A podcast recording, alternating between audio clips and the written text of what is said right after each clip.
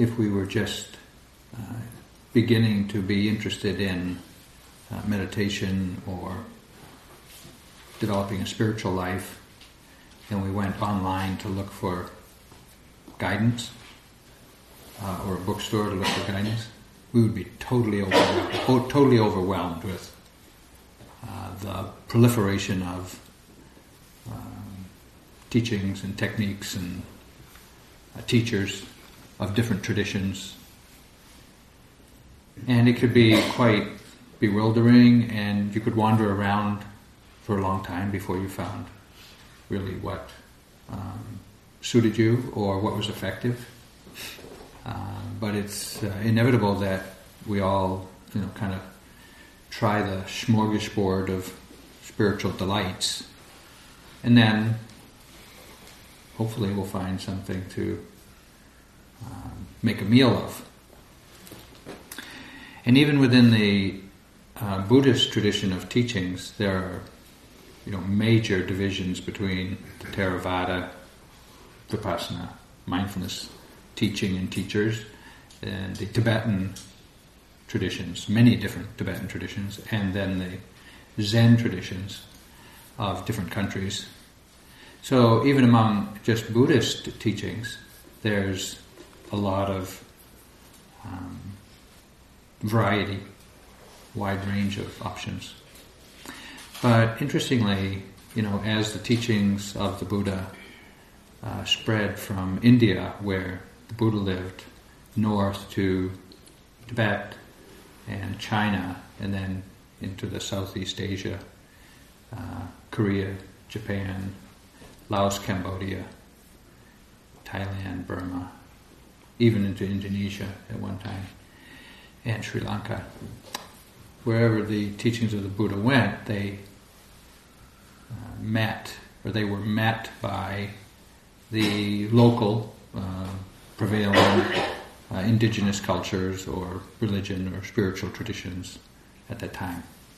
And so we have what appears to be a huge difference between a Burmese Sayadaw, a Thai Ajahn, a, Zen, a Japanese Zen master, and a Tibetan Lama.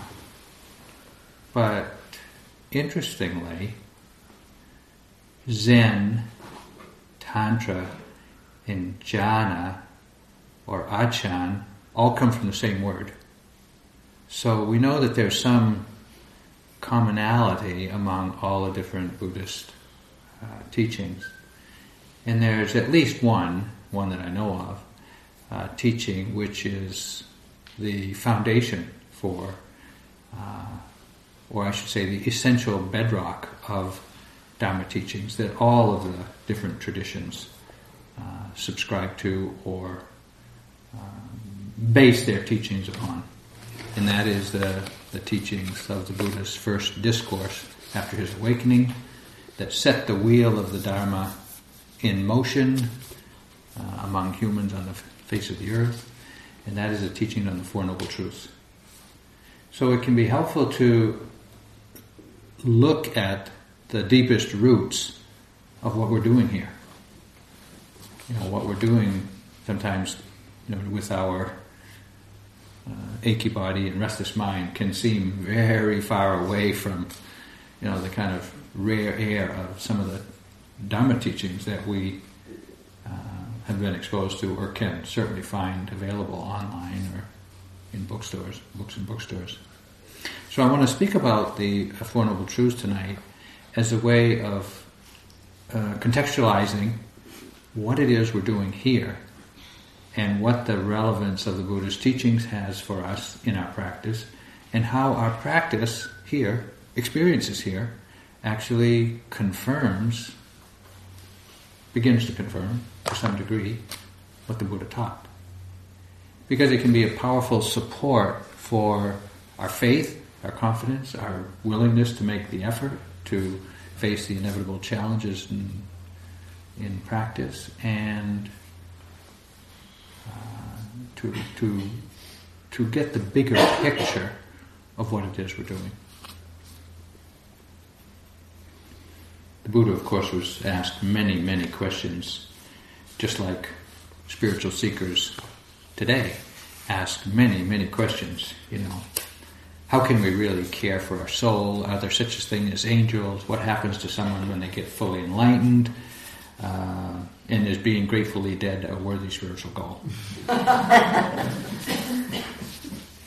so, the Buddha, the Buddha, when asked those questions, he refused to answer because he said, even if I could give you the answer, it wouldn't serve you. It doesn't bring knowledge to your mind. It's just an opinion. It's just an answer. It's just uh, somebody else's views and opinions that you're getting. And he said, uh, such answers or such questions don't lead to the holy life. He says, he said, it is unbeneficial. It doesn't belong to the fundamentals of the holy life. It doesn't lead to disenchantment. It doesn't lead to distraction. It doesn't lead to cessation, to peace, to direct knowledge, to enlightenment. It doesn't lead to nirvana to know the answers to the kinds of kind of metaphysical, speculative, spiritual questions that we might start our spiritual journey with. But then he went on to say that I teach one thing only dukkha, the truth of dukkha and the end of dukkha. So if you know what dukkha is, you'll know what the end of dukkha is, that's what the Buddha teaches. So it's interesting to remember that the Buddha called this teachings the Four Noble Truths. He didn't say, it's my four good ideas. it's what he observed through the power of his own collected mind. You know, and if we ha- if we understand any of the history of the Bodhisattva's journey to awakening, we can understand that he really had to spend considerable amount of time in very difficult and challenging situations to develop the paramis, including the wisdom to understand, to be able to look at this mind and, well, figure it out, so to speak. Now, can you imagine? Sit down with your mind, pay close attention, and stop suffering. It seems like the more we pay attention, the more suffering we see. So, there's something to be looked at here. So, when after the Buddha's awakening to the truth, now the truth is the truth. The way things are is the way things are. You know, as I mentioned last night, nobody, no human invented the law of gravity, but because of the power of observation, others were able to gather the information, put it together in a coherent way, and understand, point to for our benefit the natural law of gravity. Well, this is what the Buddha did. He looked at the mind. He understood the, the, the nature of the mind, the entanglements of the mind, the cause of suffering in the mind, and the end of suffering in the mind. And it's because he observed it this way, he then articulated it. These truths have always been the truth.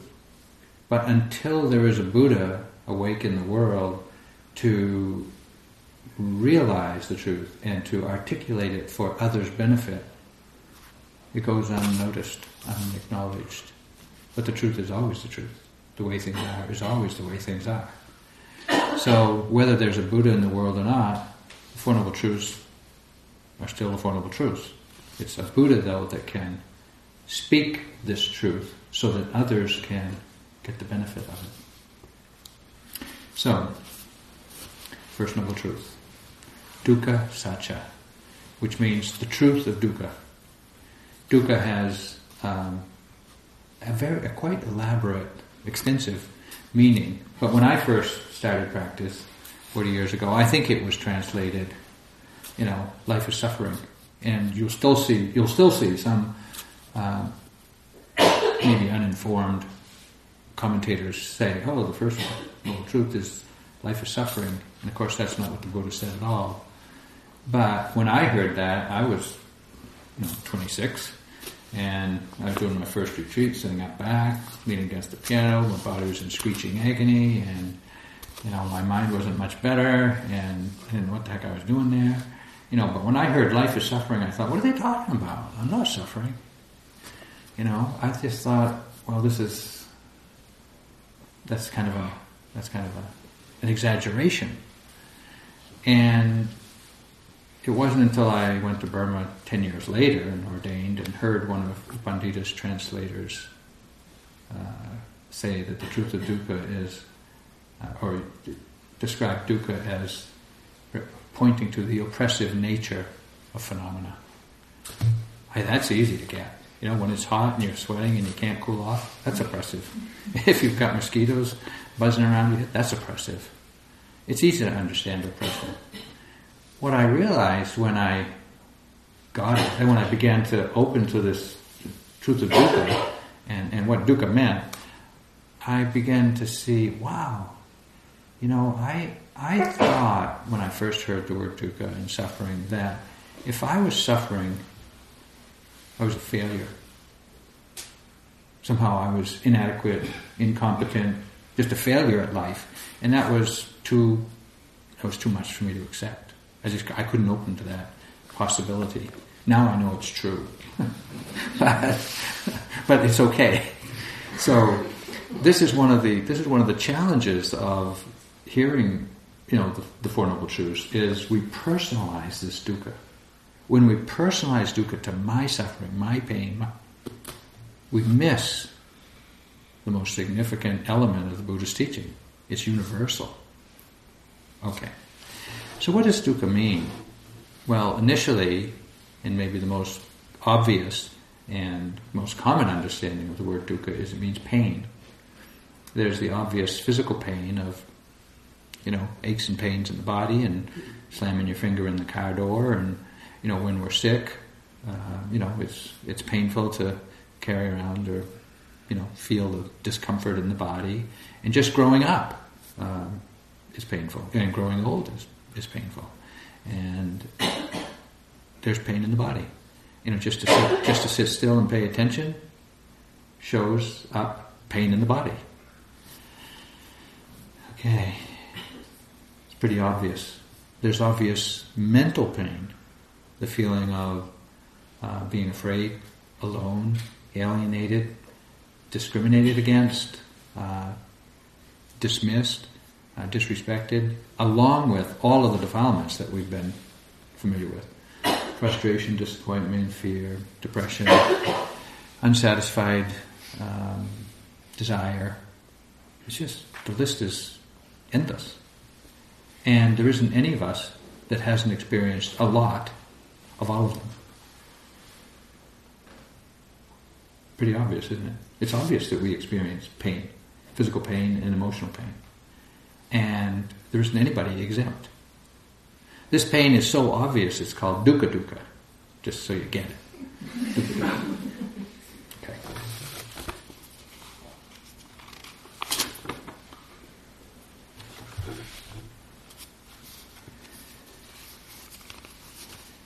still, when we feel our own physical and mental pain, it feels like my pain.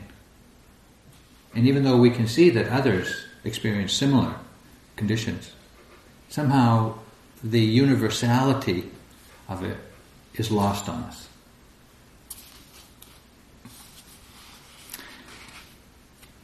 There's a second meaning, or second experience, that the word dukkha refers to and it refers to, and it rests on the understanding that all things change. So here we are, healthy enough to be here on retreat, with enough discretionary time and enough discretionary income and enough intelligence to hear what's being said to practice. And we have constructed our lives in such a way to have jobs and homes and families and careers and neighbors and friendships to support us in our life. And life's pretty good, right? Life's pretty good. It can all change very, very quickly. As we saw uh, three or so, three, four years ago in northern Japan, community, much just like ours, living on the shore of the uh, island where the earthquake went and the tsunami went whoosh, and at the end of the day, everything that this whole community had put together for their security and their uh, safety and their home and their neighborhoods and their jobs and careers and everything destroyed. The security that they felt with their homes, jobs, relationships, whatever, wiped out. Now you might ask, you might just consider, if that had happened to you, and however, whatever the tsunami is in your life, or could be in your life, who would you want to see? You know, when the tide receded and you looked around at the devastation of your life and everyone else's life, who would you want to see? Who would you want to meet? Clearly, you'd want to meet someone who was kind, understanding, compassionate, wise, generous, patient, grounded, perceptive, responsive.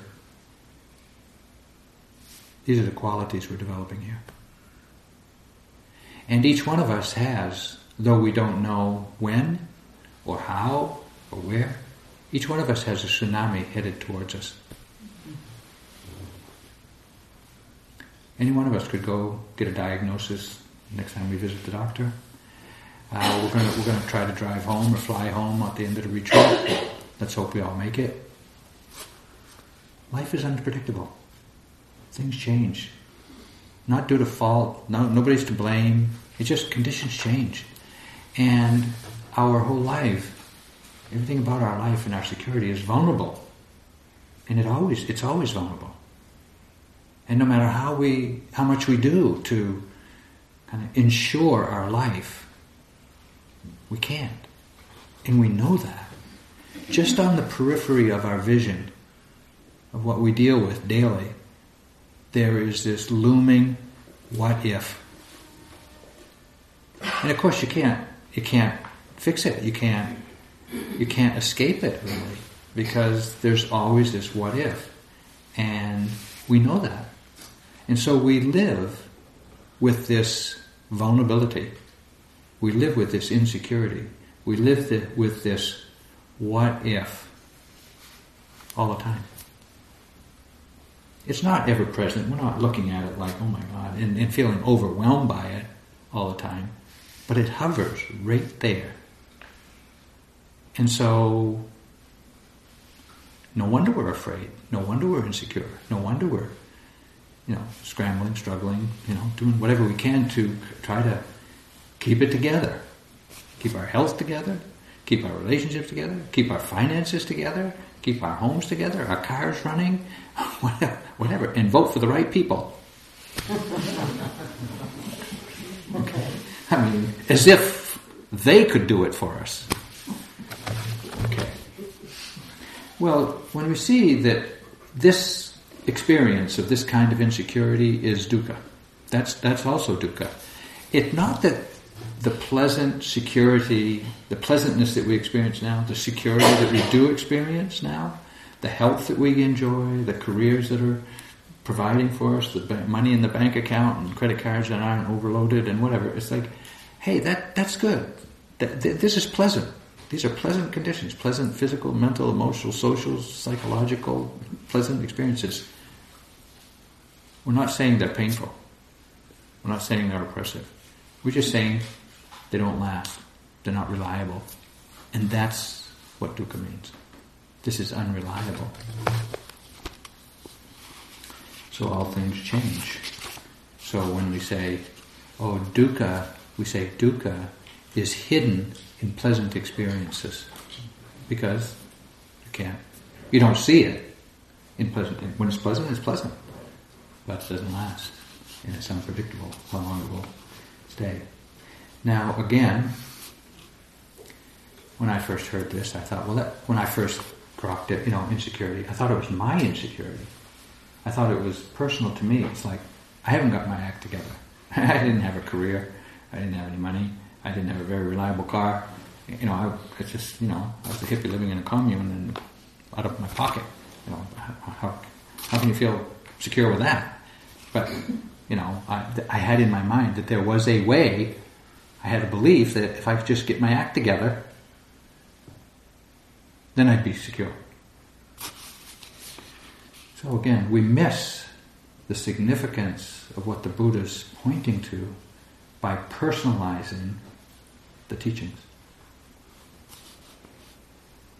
Okay. Is that enough? No. There's actually a third experience of the word dukkha to reveal, and it's a little more uh, obvious and a little more subtle also at the same time. And there's two versions of it. There's the macro version and the micro version. And the macro version says, we're born. Okay, and then our parents and other primary caregivers doing the best they can, try to feed us, bathe us, groom us, cuddle us, coo us, keep us warm, poop us, wipe us, you know, and just they, you know, they do everything they can to keep us happy. Because if we're not happy, they're not going to be happy. Right? And it's a full-time job, and we're totally vulnerable to their care. And they do the best they can, you know, for the most part.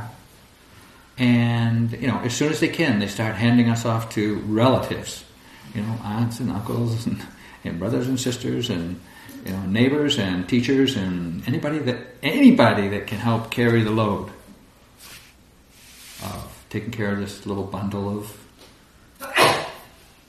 who we all who we all were and are. At some point, we get the message. You know, somewhere in our, maybe in our early teenage years, we get the message: you're on your own. Now you got to take care of yourself, and you know, while you're thinking about taking care of yourself, plan on eating every day. Now, to eat, of course, to get the food, you need to have some money, and to get the money, you got to have a job, and to get the job, you got to have an education. So you do, you know, 12, 16, 20 years of schooling. There's some dukkha. And then you get a job that is not secure. Okay. Well, assuming you get some money, then you know, at the end of your workday, you got to go to the grocery store right when everybody else is going to the grocery store to get your food, get your food for dinner. And you go in the grocery store and you push this little cart up and down the aisle, picking out the things you want. Then you wait in line at the checkout to check out. And then you put it all out in the car, load up your car, drive home, take it all out of the car, take it into the house, spread it out on the counter, unwrap it all, put it all in the cupboards and refrigerators and down in the freezer and all that stuff. Do that. Go into the living room, sit down, have a drink Okay. 15 minutes later, you get up, take off the stuff out of the cupboard and refrigerator. Spend half hour, 45 minutes, an hour cooking up dinner for yourself and others in the household. Making a huge mess in, the meantime. You sit down, and in 10 minutes it's gone. And, and you got to spend the next half hour cleaning up. Taking the garbage out, doing the compost thing, uh, putting the dishes in the dishwasher, running that machine, and going to the toilet. And you got to do this two or three times a day, every day. And you got to take care of this body. That's just to feed the body. We also have to groom the body. We have to get up, we have to look in the mirror and deal with what we see. and, we got to bathe this body every day, and we got to groom the hair and the nails, and we got to we got to have clothes. You think food's a purchase? Wow, clothes, same thing. Got to pick your clothes. Got to have the right clothes, and you know, got to keep up.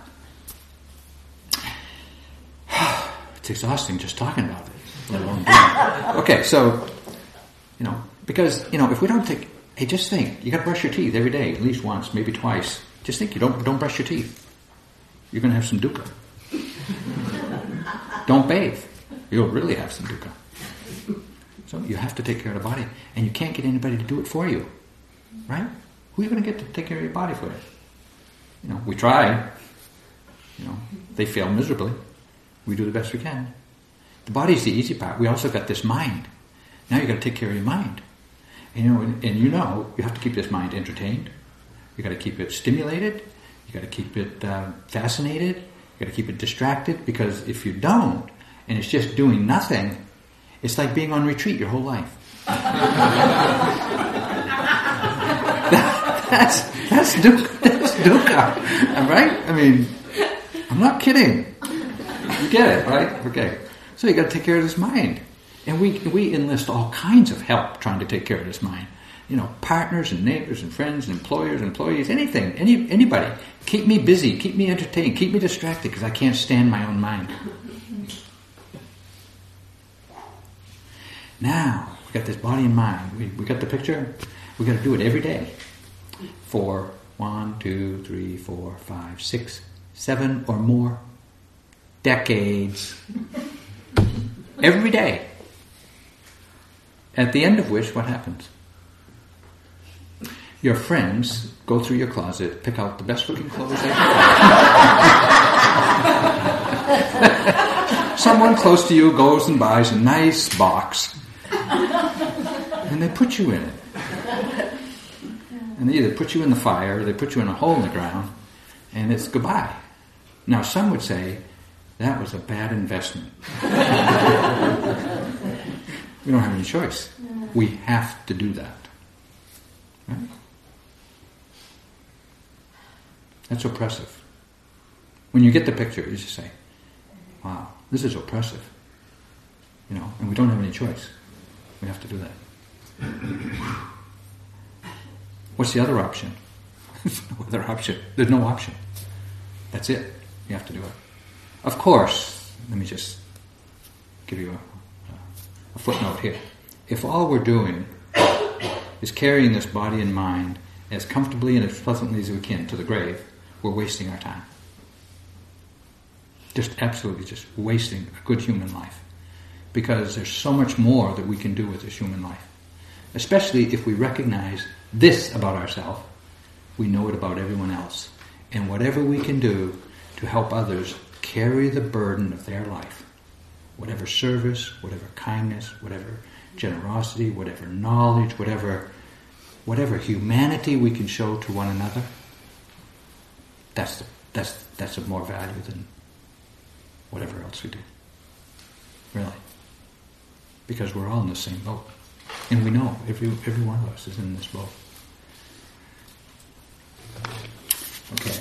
So there is a lot we can do with our human life to make the, the best use of it, to really get the benefit for ourselves and others out of what we can do with this human life. That was the first, the macro view. The micro view is we have these six sense doors eyes, ears, nose, tongue, body, and mind. They are constantly stimulated. Constantly they are impacted by sounds, sights, smells, tastes, touch sensations, and thoughts. And you can't stop it. you can't shut it off. You, you can close your eyes, you still see visions. You can close your ears and you still hear at least the sound of your nervous system and the blood circulating in the, in the body. Even if you're in one of these tanks, sensory deprivation tanks. You still hear. And your mind, you, you know you can't shut the sensations off in the body and you can't shut off the mind. And it is being constantly stimulated. It's very hard to find relief from all this stimulation. We make the best of it as we can, we try to make it pleasant. We try to do all kinds of things. We do a lot of self medicating to try to keep it at bay, just to kind of be able to tolerate it.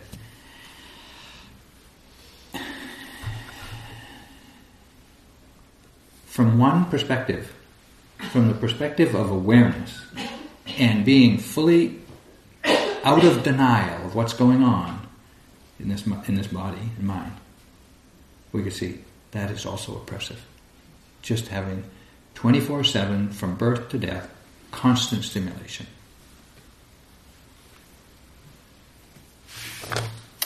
That's dukkha.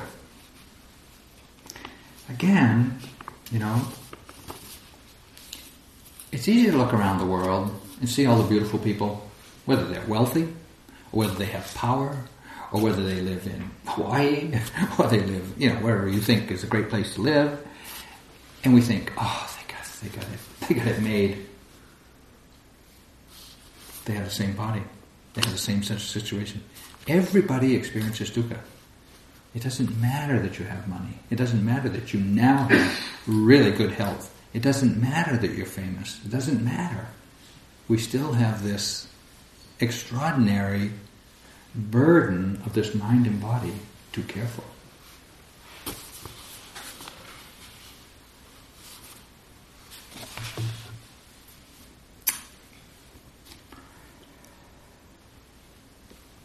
It's hard to open to the truth of dukkha.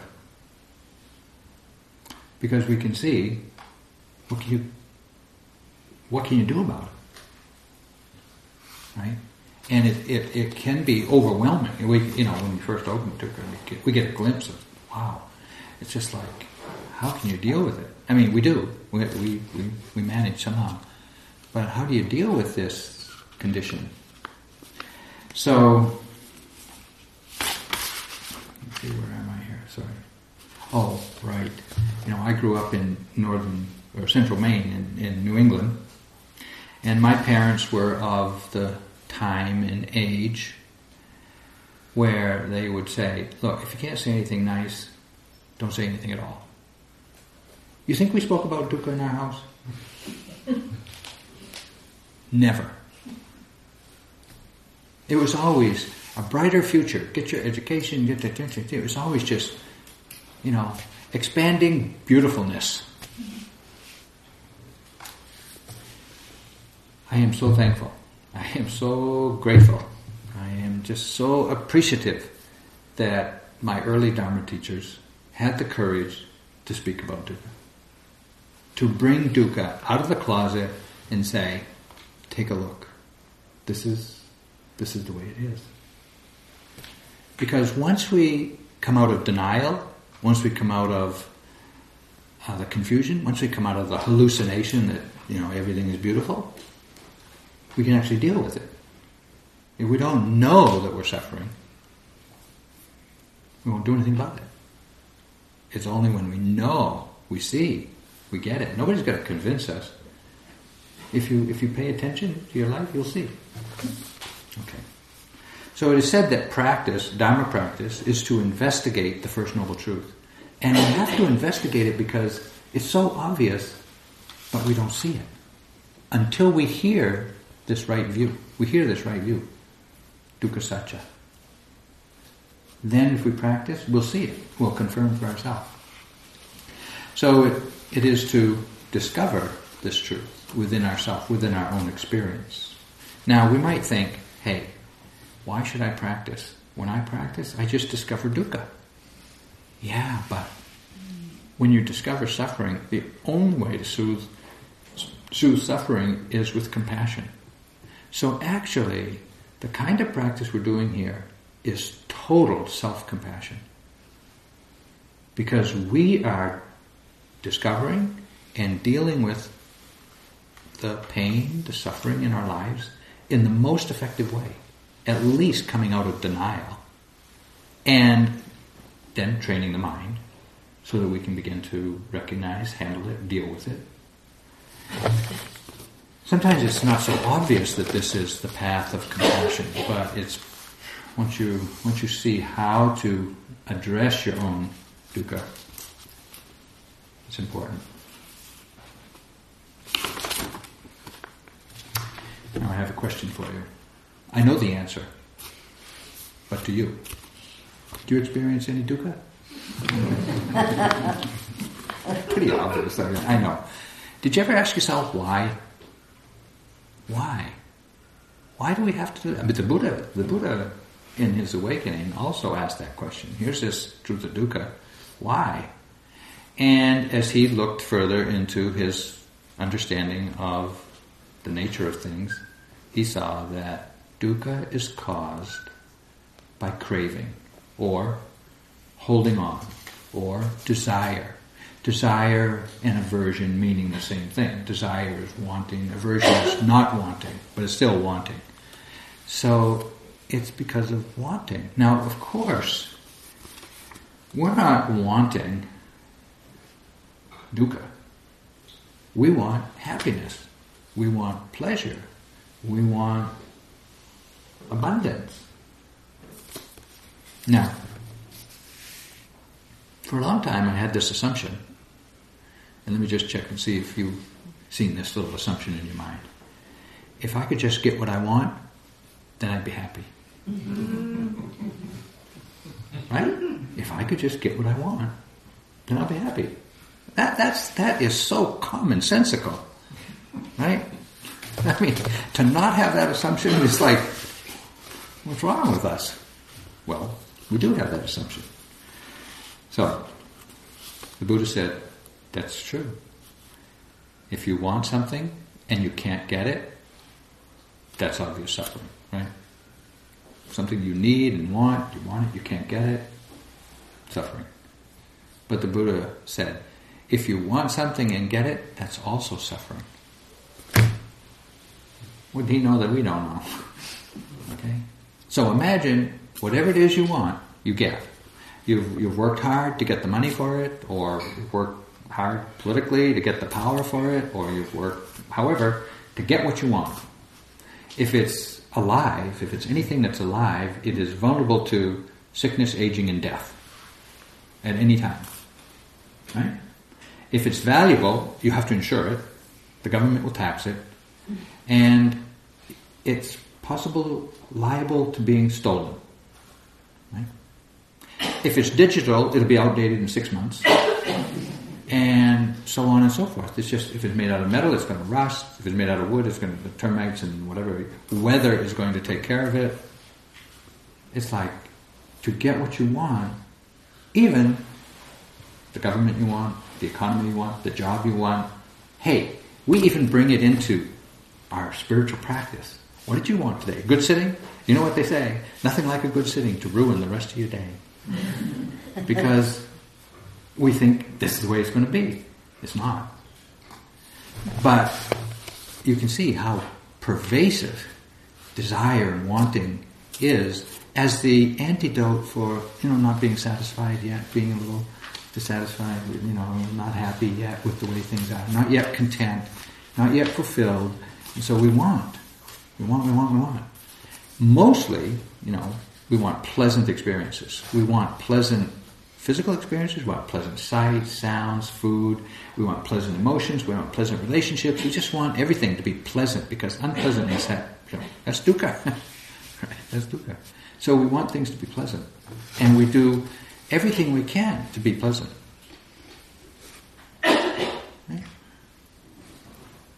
not the only one, I know. Okay.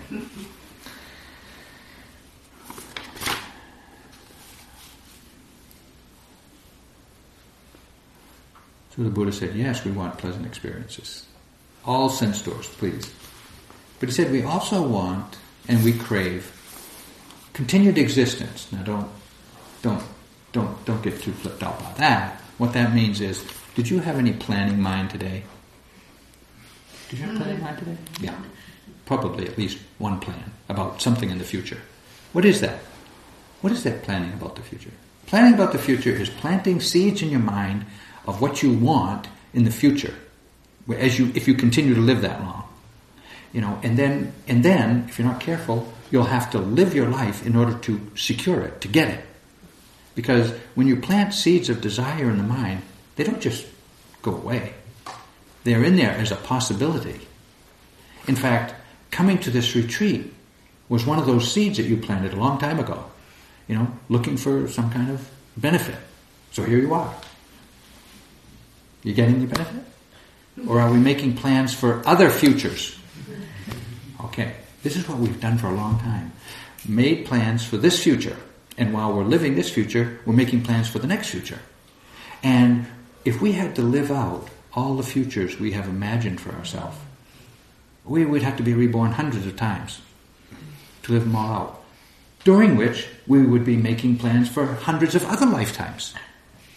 This, the Buddha said, is samsara. We keep looking for future, uh, for happiness out there in some imagined future. We're looking for happiness in all the wrong places. Oh, that's samsara. That is wandering around. So, the Buddha said, not only do we crave continued existence, we also crave and want the end of existence, or we want the uh, non-existence. We want the end of dukkha. So somewhere today probably had difficult body sensations, difficult mental states, and we just sit there and go, oh, I wish this was over. I wish this would end. I'd like to get rid of this. I'd like to get rid of this experience of life. We can crave anything. And we do.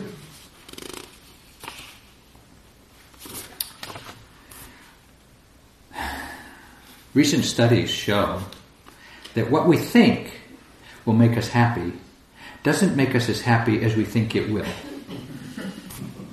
What we fear or imagine will make us unhappy doesn't make us as unhappy as we fear. Studies of lottery winners and those who experience catastrophic illness or calamity has also revealed that one year after winning the lottery or experiencing a calamity or a health crisis, the baseline happiness of such individuals is the same as it was before winning the lottery or after or before the health crisis. So we think, I'll win the lottery.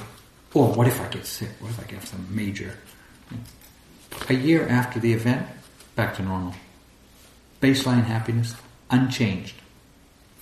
We can only conclude that we really don't know what will make us happy. And our idea of happiness is independent of conditions. And so happiness is not really dependent on what we have or what we do, but rather on our own mind's relationship to the way things are. Our attitude of mind towards life.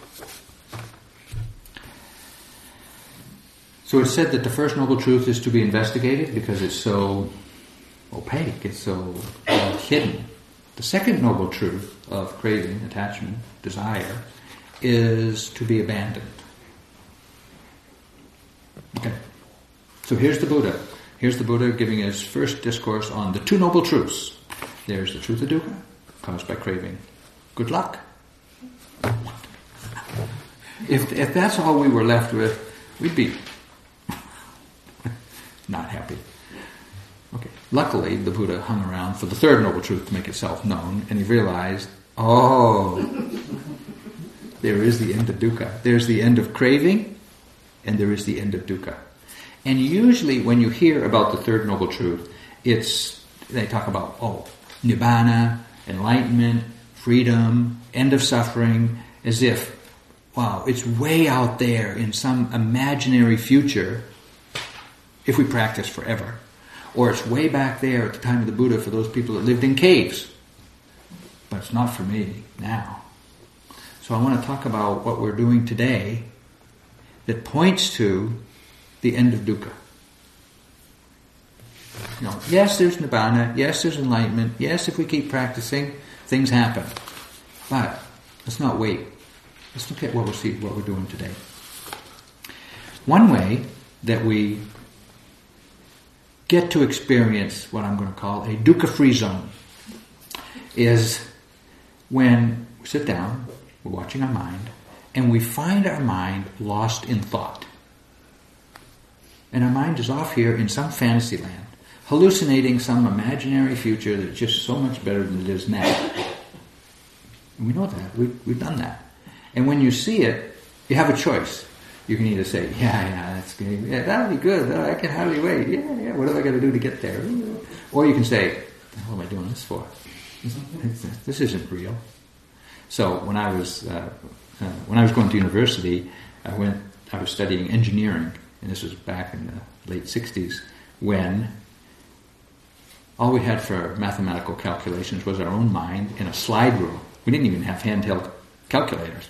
So I did a lot of math by hand and mind, you know, slide rule. And to, when you do a lot of math and you do it every day, you get you get good at you know numbers. You really can crunch numbers pretty good. Not as good as a handheld calculator, but pretty good. So, a few years after getting out of university, I went on my first retreat. So here I am on my retreat, trying to be mindful, and my mind wanders. My mind wanders into mathematical calculations. So I wake up in a, in a kind of a, my mind is off in this, let's see, what's the square root of this times the area of that square, and, uh, you know, three and four digit numbers multiplying, dividing, and da, da, da, da, And I was like, do I need to be doing this now? you know, it's like, hello.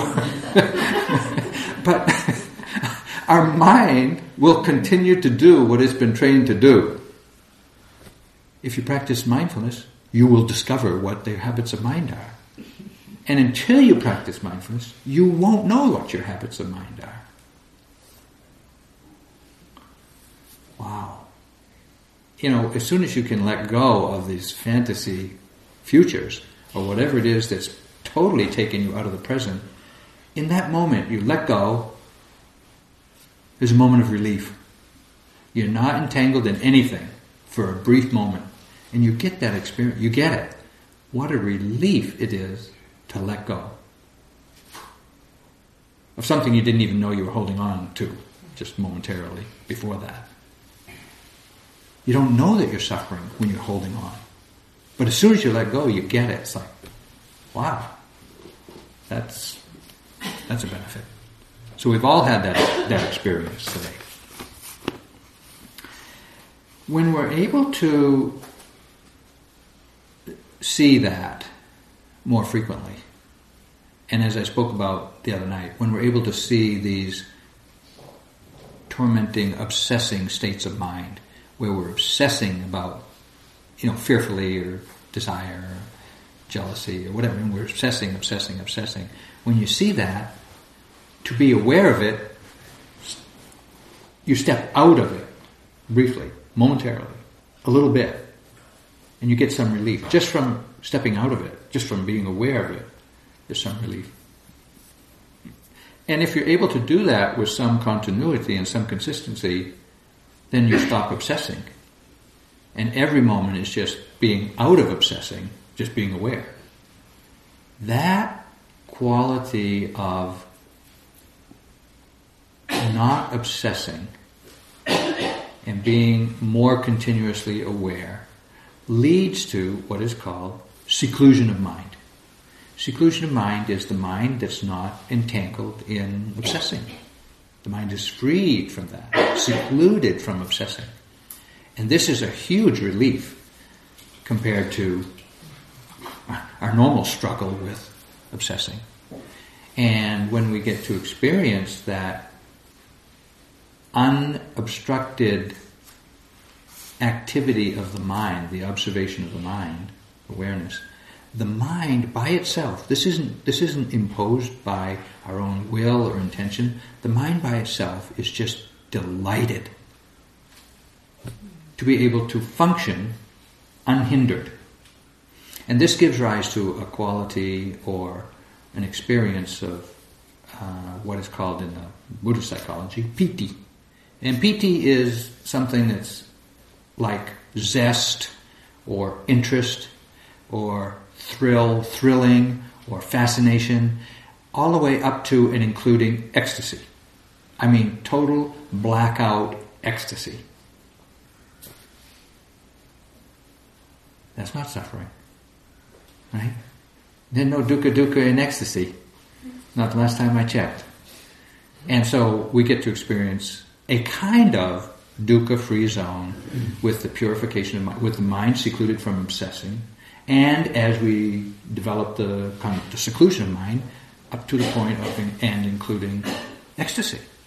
And if you keep practicing through ecstasy, meaning ecstasy, that's just another thing being known, just another object being known.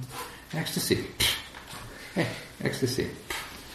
Wow, what's after ecstasy? Bliss. Bliss, ecstasy is so coarse and so like, whoa, whoa, it's like excuse me, it's like full, bo- full body orgasm for about two hours. It's like, okay, got to chill this out a little bit. Ah, bliss. Whew. It's that afterglow, you know. It's just kind of like, ah, yeah, that's that's better. You know, even more subtle, more pleasant, subtler but more pleasant. Mm, that's good. But even that is gross compared to equanimity. Equanimity is not indulging in pleasant nor fearing unpleasant. This comes naturally. Now, you don't have to go looking for this. It, these are spiritual goodies ecstasy, bliss, uh, equanimity. These are spiritual goodies that come naturally from the continuity of awareness. You don't have to. You don't have to buy a ticket for them. If you practice awareness, you'll get them. Pretty good. You get the point. We're doing the right thing, right? Okay. That's not the end. At, at, at equanimity, we're seeing, you know, uh, experiences, all of our experiences, without being pulled by desire nor reacting with fear or aversion. The mind just stays balanced, you know. And when the mind is balanced, it really sees what I've mentioned previously, the three characteristics. We see that everything is changing. You really get it. You see this experience, and you know, you have this knowledge that arises with the experience. This is impermanent. It doesn't last. And so the mind doesn't reach for anything that it knows doesn't last. In fact, it's just such a split second of appearance that you can't reach for it. You can't. The mind can't grab it. And if there's no craving and no holding and no desire, there's no dukkha. Right? First noble truth, second noble truth. Okay. Not only do we see and recognize, realize this impermanence, we realize that every experience has the characteristic of dukkha. It is either painful, which is plentiful, or it's unstable, meaning it doesn't provide security, or it's oppressive. And we see when any experience arises, it has this characteristic. If you see this characteristic in every experience, why would you reach for what is painful? Why would you hold on to what is oppressive? Why would you want and crave, desire what is unstable? You don't. And so again, with the insight and the realization of dukkha, the truth of dukkha, you don't reach. And if you don't crave, you don't get any dukkha. Okay. The third characteristic is the what's called the anatta characteristic. And it's seeing the conditional nature of things. Things arise due to other things coming together and making them happen. They, ha- they don't have any substance of their own. They're very ephemeral. They're very evanescent. They're just kind of thin. They're like mist. That's as solid as they are. And so when you when when we are seeing the anatta characteristic of this experience, every experience, this experience arises and it has this characteristic, this anatta character, no no inherent essence characteristic. The mind, you know, it's like every every experience is like a rainbow. It's a colorful appearance due to cause and condition that has no inherent substance. And all of all of our experience is just a colorful appearance that arises due to cause and conditions and has no inherent experience. Nobody reaches for a, a, rainbow to put it in a box to send to a friend. So neither will we when the dukkha, when the anatta characteristic is apparent, moment to moment. We won't reach for anything. Okay, now imagine you're sitting there and life is happening. You're experiencing all the normal, usual things that we've been experiencing, and you see this, these characteristics. It's impermanent, it's unstable, it's anatta, it's just made up of other things. It's as, ephemeral as uh, the, the colorful appearance of a rainbow. Now, when I was practicing in, in Burma at the monastery, there was a time when I had there was a time when I had really good equanimity, and it was so profound and so extraordinary. It was it was like unbelievable in the sense that the the body, the substance of the body, was only as thick and as solid as mist. Really. And it was as light, lighter than a feather. Really. It was so insubstantial. The experience of the body was so insubstantial. I would have to look at myself to make sure I had my robes on because I couldn't feel them. And when I would walk on the on the you know to the meditation hall to the dining room, I would have to be really careful to make sure that I was touching the ground. It's not that I was floating or I was levitating or anything like that, but you don't feel it. The, the, the substance of the foot touching the substance of the earth is like mist blowing against a tree. So I went to my teacher and I said, "Wow, this is this is pretty different." You know, I said, "Wow, the body is like this, and this is what it's like." And he said, Now you know what it's like when you just came out of the womb before you were identified with the body. Mm-hmm. Maybe. But anyway, when the mind has that quality of lightness and transparency and you know things are as ephemeral or as evanescent as that, it's very easy not to hang on to anything. I mean, what, what are you going to hang on to? And when you don't hang on, there's one more experience of the dukkha-free zone when the mind falls into the unconditioned. The unconditioned is not made up of anything. There's no conditions that give rise to it. It's not born, it doesn't die, but it is a reality that can be realized through practice. And it is said that this is the end of suffering. End of suffering. No craving, no no substance to it. It has no size, shape, color, texture, no endurance, no no experience that can be. It's ineffable. You can't talk about it. There's no words to describe it. And yet it is a reality that can be recognized. This is what the Buddha was pointing to with the Third Noble Truth. There's an end to dukkha. And we can realize it.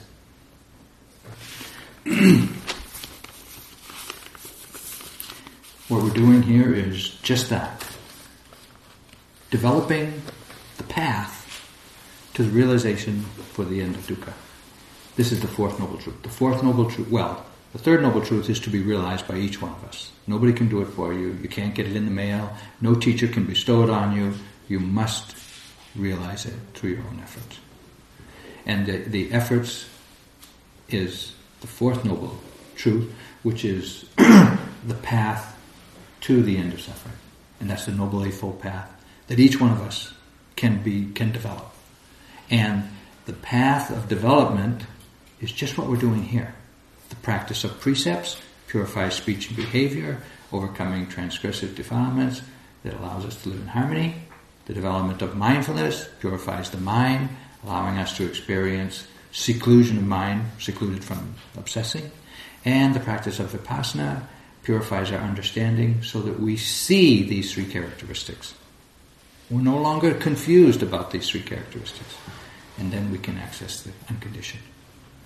So, all of our efforts here today to be aware, to recognize our experience, to strike a balance with that, is fulfilling the Noble Eightfold Path. And when we develop the Noble Eightfold Path in that way, we're sure to reach the uh, end of suffering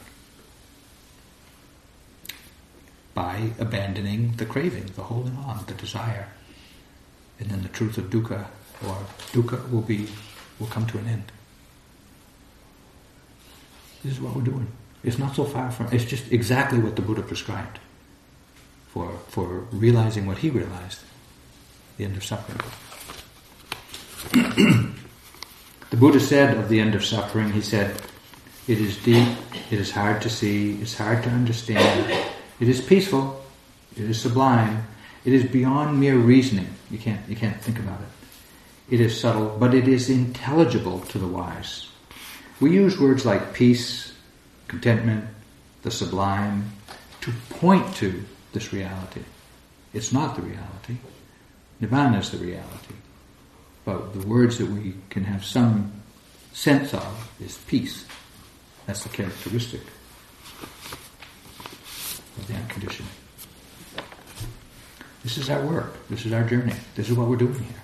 This is what the Buddha taught.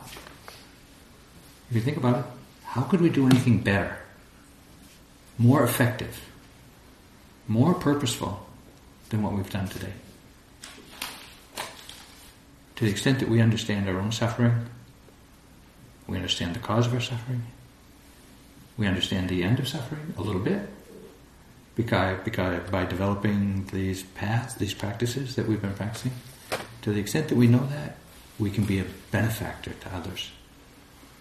We don't have to be a bother. Have to be a burden. And in this way, all of our actions today is a, an act of compassion, both for ourselves and for others that we share life with. It's a gift.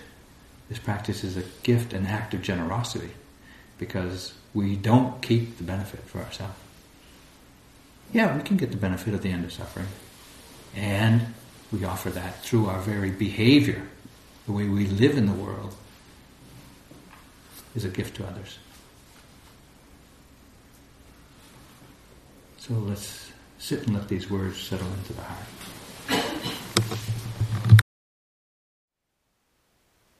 Thank you for listening. To learn how you can support the teachers and Dharma Seed, please visit dharmaseed.org slash donate.